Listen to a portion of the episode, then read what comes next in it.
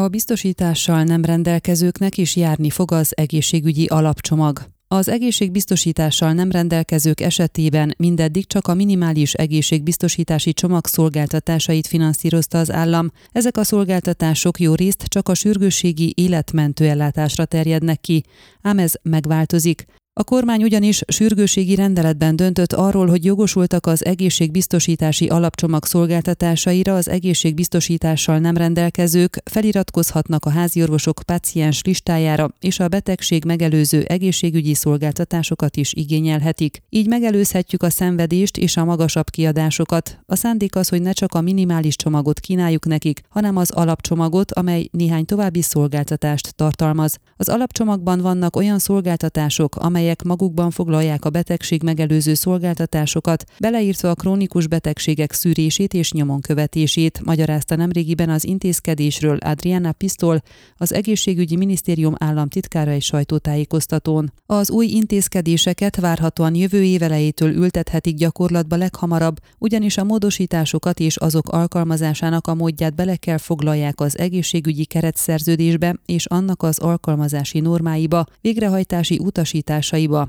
Ezt már Duda Tihamírtől tudtuk meg. Egyelőre megteremtették a törvényes hátteret, szeptember 27-én lesz egy közvita a keretszerződést illetően, azután kormányhatározattal jóváhagyják a keretszerződést, annak értelmében jóváhagyják az alkalmazási normákat, amelyek szabályozzák azt, hogy mindez hogyan fog történni. Tehát megtörtént a törvényes háttér megalkotása. Azt például már tudjuk, hogy aki nem biztosított, az is fel kell legyen iratkozva egy családorvoshoz, és ugyanolyan jogai lesznek, mint azoknak, akik hozzájárulnak a rendszerhez.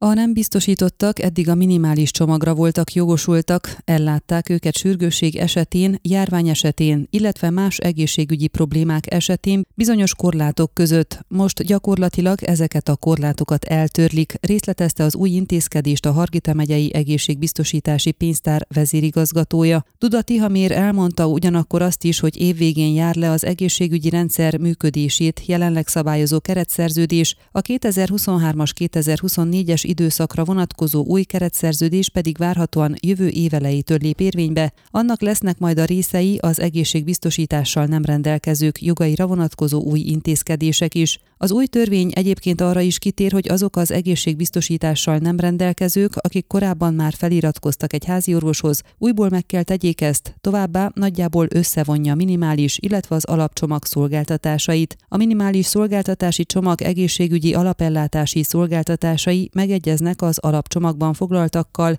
kivéve a kiegészítő szolgáltatásokat és néhány támogató tevékenységet, ezeket a keretszerződés és annak végrehajtási szabályai határozzák meg, áll az új törvényben. A minimális szolgáltatási csomag alapellátási szolgáltatásainak igénybevétele érdekében a biztosított státuszukat nem igazoló személyeknek fel kell iratkozniuk egy háziorvos listájára, azok pedig, akik már korábban feliratkoztak, újra meg kell tegyék ezt, ugyanazon háziorvosnál vagy egy másik szabadon választott orvosnál, mondja ki egy másik alpontban a rendelkezés. A szabályozásban arra is kitérnek, hogy a többletköltségeket az állami költségvetésből az egészségügyi minisztérium számára jóváhagyott költségvetésből finanszírozzák majd az országos egészségbiztosítási alapba történő átcsoportosításokkal. Azt egyelőre nem tudni, hogy miként hat majd az egészségügyi alapellátórendszer működésére a paciensek számának a várható jelentős növekedése, tekintve, hogy az egészségügyi rendszer egyik legfőbb problémáját jelenleg is azt jelenti, hogy túl kevés a házi orvos. Ön a Székelyhon aktuális podcastjét hallgatta. Amennyiben nem akar lemaradni a régió életéről a jövőben sem,